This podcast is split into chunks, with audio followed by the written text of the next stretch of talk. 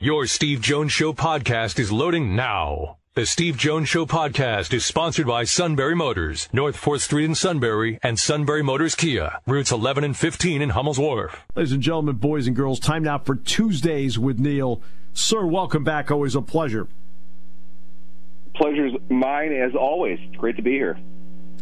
Okay, so I'm watching Kansas City Buffalo on Sunday night, and something that I was really taken aback that the CBS broadcast did not bring up. Uh, because you know you're trying to watch a game. I really don't really care what the next gen stats happen to be, but the, what did the Kansas City Chiefs do that was so remarkable offensively on Sunday night that they hadn't done consistently this season? They caught the ball, Neal. They didn't have a single drop in the game. When they don't have drops, how good can that offense be? It's you know it, it, it's funny you say that. I was talking with a few people uh, earlier about it. We, we see such a different Chiefs team, and understandably so. They they are kind of forced to make Mahomes uh, play his absolute best in every game uh, that they're going to win. And a large part of that is because they just they don't have the receivers. I mean, yes, Travis Kelce is the first ballot Hall of Famer. He'll catch the ball, but he's not the player he used to be. In fact, I don't think he's the player that he was in Week One. We, we've seen him drop off quite a bit. Um, I, I think he's playing more hurt than than what people uh, are are publicly saying. But they don't have any explosion down the field. They they haven't set that up particularly well.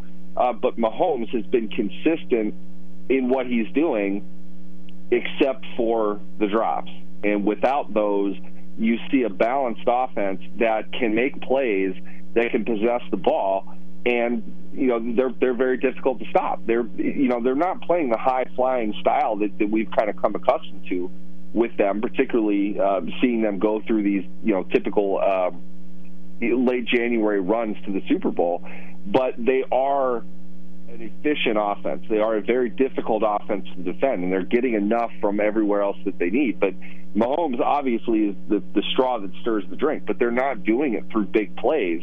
Um, the, the fact that they are finding consistent success speaks to what they do have uh, at, at, among their receiver positions, not named uh, Travis Kelce, actually holding on to the ball. And in a lot of ways, I mean, you know, this, this was the subject we were talking about. I really think they would have liked Juju Smith Schuster on that team this year. Just the, the role that he played for them last year, yep. what he set everybody else up to do. They were a better offensive team last year than they were this season. And regardless of how things end with, with Kansas City this year, you almost guarantee they're going to be shopping pretty aggressively for, for a deep threat receiver uh, this offseason. Yeah, look, I mean, because financially they moved Tyreek Hill. I mean, that was that's all about money. It's like Robbie Gould's not kicking for the San Francisco 49ers. That's about it's about money. Uh, so that's why they, they moved Hill out of there. Uh, but, you know, Watson had drops in the Philadelphia game. Kelce has been up and down with drops this year. Uh, you know, down, you, bring up Kadarius Toney.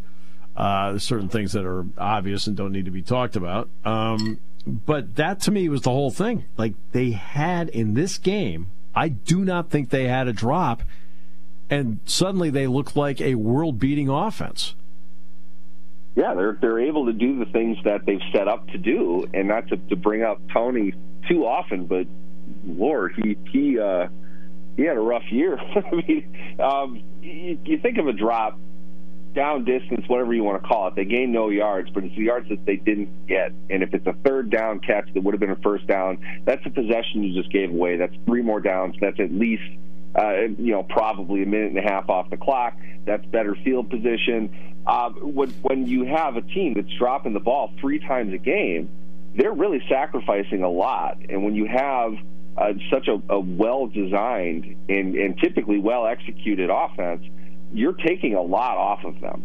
And on top of that, it's not a, a bad defense, but it's not a great one either. You don't want to have to rely on them uh, to, to hold on um, down seven late in the game. You know, they're they're able to close things out if you can get them a lead uh, in, order to you know kind of pin their ears back and get after the quarterback. But uh, by and large, the, the drops have killed them all season. And drops statistically, um, you don't want to say they're anomaly per se, but they shouldn't happen as often as they have with Kansas City. That, that's a real problem.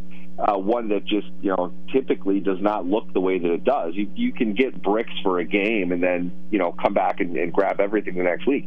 But the Chiefs consistently have had people dropping the ball, and that's killed them. You know, I, I think uh, we we talked about this a couple weeks ago. I, I don't think Mahomes, um, his mentality, his demeanor which has gotten a lot more uh, uh, angry, a lot more aggressive this season than we've seen him in the past. I, I I don't think he wants to specifically call out his teammates. Instead, he's taking it out on the officials. But right. that's got to frustrate you after a while because it's every single week. And right. you're right. I agree with you. Uh, against Buffalo, they, they they didn't have those. It didn't happen. Um, they were able to hang on and, and beat a, a good, well played, well playing defensive team uh, through the fact that they were able to execute and, and extend down, extend drives a lot more than they have in the past this season. Yeah, I mean, no question. Uh, so now let me ask you about Detroit Tampa Bay. What did you think of the Todd Bowles decision at 31 23 to go for two instead of one?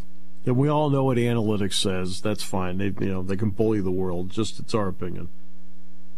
I um, I, I don't think he's at fault either way. I can see why you would right. want to do it, but without right. knowing, yep. Um, it, it really, what what this always comes down to is not statistics themselves. They're going to tell you what the the probability is. Now there are, you know, companies that say try to make a profit that want to slant it as versus bad not that's not what the statistics are telling you. They're giving you a, a percentage chance based on everything else that's happened. A, a good coach and a good manager is reviewing probability and seeing if that is enough to, uh, when weighed against what they would have planned, team they're going against, with the personnel they have at that moment. Because the reality is that the one thing that statistics do not take into account is that actual moment play has not happened. It can't track and, and you know make sense out of that moment. It's just telling you what happened in the past. So you you weigh that versus what you have in front of you. Uh, given you know the, the, outcome of the game, uh, the amount of time that's left, what the score would be, what the score would be if we don't get it. The percentages say this. That's enough for me to say, you know what? We've got the special package. We worked on this. We haven't shown it all season they haven't seen it. We feel right. good about it. We're going to go for it. And you're yep. doing all of that in literally eight seconds. Don't ever take that into account either. You don't have the time to sit and discuss it in a committee. That's right. You get a number, you have to make a decision, you have to go. Um, I don't fault coaches for, for those kinds of things unless it's the black and white you have to in this case. You know that that's the only sensible thing to do, and that's the difference between one possession possession and two. Uh, if you get it versus don't get it, and there's like a minute left in the game, you obviously have to do that. In in Bowles' case, I, I don't I don't think there's anything particularly wrong with it. I, I would no. want to hear from him why they wouldn't have. What was the pregame discussion over these kinds of things? Did they feel they had any type of advantage or disadvantage uh, when it comes to their offense in, in goal line play? Would they have felt a uh, different situation? Would they have tried it? Would he go back and think about it again? Those types of things are, are really more rooted in the heat of the moment as opposed to the 10,000 foot level statistical overview, which is not a, a, replacement for a coach. You can't just do that. Uh, it depends on the situation that you're in, what you're up against, and what you feel you have working for you. And another here's here's one for you you know, you're going through an entire day. How, how, have you done in the red zone in this game? Have you had to fight your guts out in the red zone all day? Right? You know, uh, have you actually been scoring actually on big plays? Where you're like, geez, we've had to fight our guts out in the red zone all day. Like, let's just take, take the point for now. We'll figure the other stuff out later. Or, hey, we've been great in the red zone today, and I love, because, you know, they've worked on two point plays all week. I love our two point package here. Let's go for it. All those things have to be taken into account when you're making a decision like that, and it just can't be done on cold data. Yeah, just if you're getting the numbers themselves, and, and we're sitting around, we've talked about it for literally 10 times the amount of time that Todd Bowles had to make that decision. That's right. You make that decision before the game. Yep. And it might be, as a head coach, it might be in your mind to make a gut call moment, but probably going with what you have prepared to go for. And that is going to be the result of film review, uh, knowing your personnel, what you would do, what you have worked on, what you would need to work on. And on top of that, oftentimes, I mean, ask any play caller. You know, I, I bet Bill O'Brien would say this. You run stuff early in a game to see how another team moves. Right. Like today. They might not be the same as on film. Something might have happened that you didn't know about. Todd Bowles could have picked up something that said, you know what, this guy isn't moving all that well. He's a key to this play, this package, whatever we're going to do. I don't like it. We're not going to do it. Not going to risk it. Uh, I don't care what the percentage says. Bottom line is we can get a point, 96% chance of that, and, and we're going to need at least one point out of this. Otherwise, right. we're, we're in real trouble. Um, it's a conservative play. I get that, but sometimes that is the right move. You, you need to do that, and it's based on things – that Joe Sweatsock uh, with a calculator doesn't understand in, in, the heat of the moment. And I am not trying to denounce advanced analytics. They absolutely right. have their purpose, but they are there to help you make a decision. They're not there to make the decision for you, especially if you're talking like 53%. That's not significant, you know.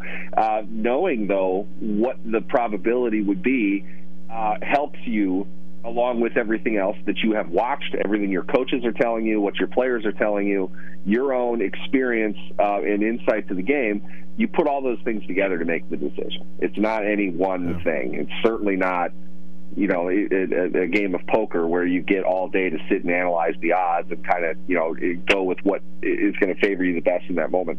You need it, it's it's a, a fluid dynamic. It's not static at all.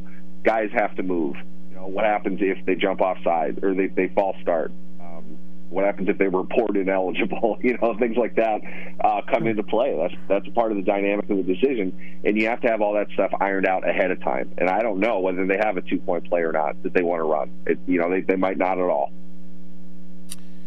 Uh, then there's the Lamar Jackson story. He'll dominate the weekend. Phenomenal talent, great runner, very good thrower. Uh, is he the kind of guy that in evaluating you can be realistic about? I know you can. I can. But in being realistic about how he plays, do you get criticized for being realistic about it? Um, you do.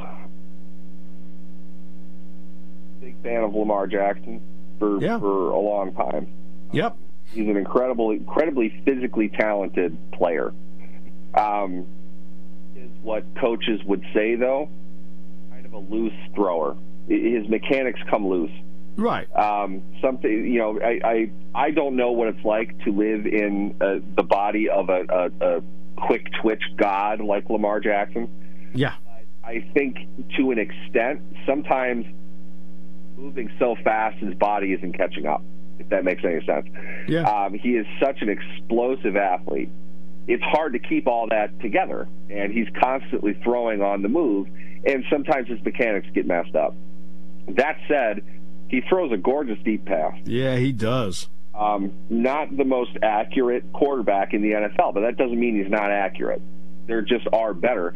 And overall, I would say that if, if we are comparing him at the absolute top echelon of the game, and these are the criticisms we're having, he must be pretty good. Yeah, he is probably really. why he's about to win his second MVP. you know, yeah, uh, exactly. he's putting things together in the right way, and the the way that this lines up now, I, I thought would have a bettor chance of, of beating Baltimore than Kansas City will. I, I don't, you know, I I'm not a better, as you know, and it's usually because I'm wrong. But take this with a grain of salt. I think Baltimore wins their next two games, eighty to six. I, I don't think anybody left is going to compete with them at all. So um, it, Jackson's going to, to end up being, you know, an all-time legendary player after just six seasons in the league. Yeah. And we're still going to criticize little things, you know. like I don't really know what yeah. you want. Uh, the guy is offense defined today, and he, he's a great player. And Baltimore, like like I said, whatever contract he gets, Baltimore's getting him for for a bargain. Uh, for as explosive as he is, for as difficult as it's going to be to defend him, um, we we see that every single game because you can't really plan for it. You know, the closest I've seen probably is is Tennessee in the playoffs, but they fixed all of that. They they have the ability to go over the top. uh, and not everything for the Ravens is you know centered on the middle of the field or running, which is what uh, Tennessee did. They loaded up in the middle and then just kind of flushed him to the sideline, made him release the ball into to, to bad windows. Uh, he's he's overcome that. He's a more versatile player now. He's a better passer, and you know that that that should be the case. You know, in his third year in the league versus in his sixth, uh, he's a much better player now uh, than he was, and he's going to continue to have that success uh, as long as he's got his legs, and that that's not going to last forever. But uh, he's going to have a, a, pretty remarkable career in, in whatever time he's got. Yeah, well, I'll say this: you can tell he's worked hard on his game.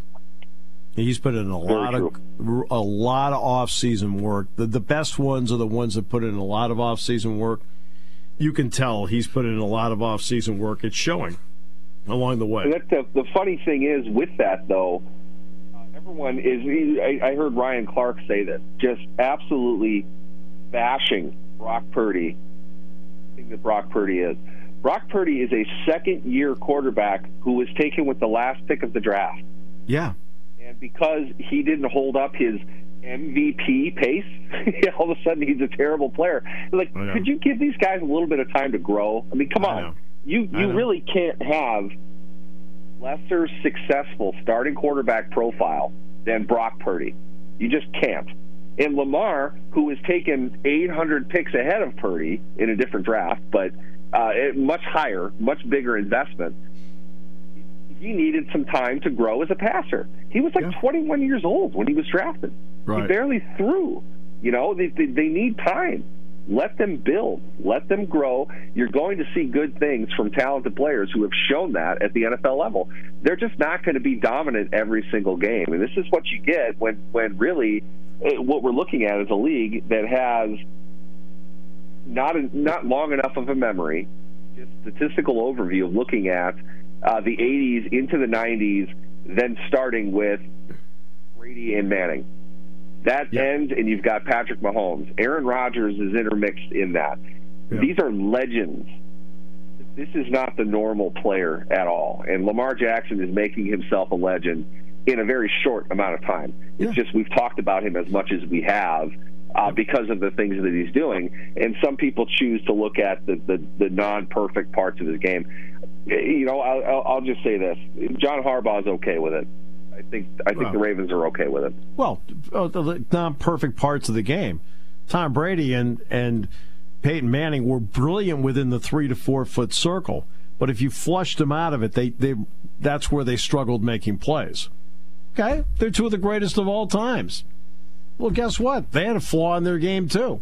If you rush them straight up the middle in their face, they struggled a little bit more. Why? They're human. Yeah, I mean it's it's pretty. You know, it, it, it's it's simple. I mean, everybody always says all you have to do with, with Brady is get pressure on him. Okay, well, you know, he gets around that by yeah. getting rid of the ball in like a second. you yeah. know, it's hard to pressure him. That's why he's good. Lamar has the ability to escape and make plays down the field. That's what makes him good. Um, just as simple as you know, well, he's not going to do anything if you just sack him. Like, oh, okay, yeah, you're right.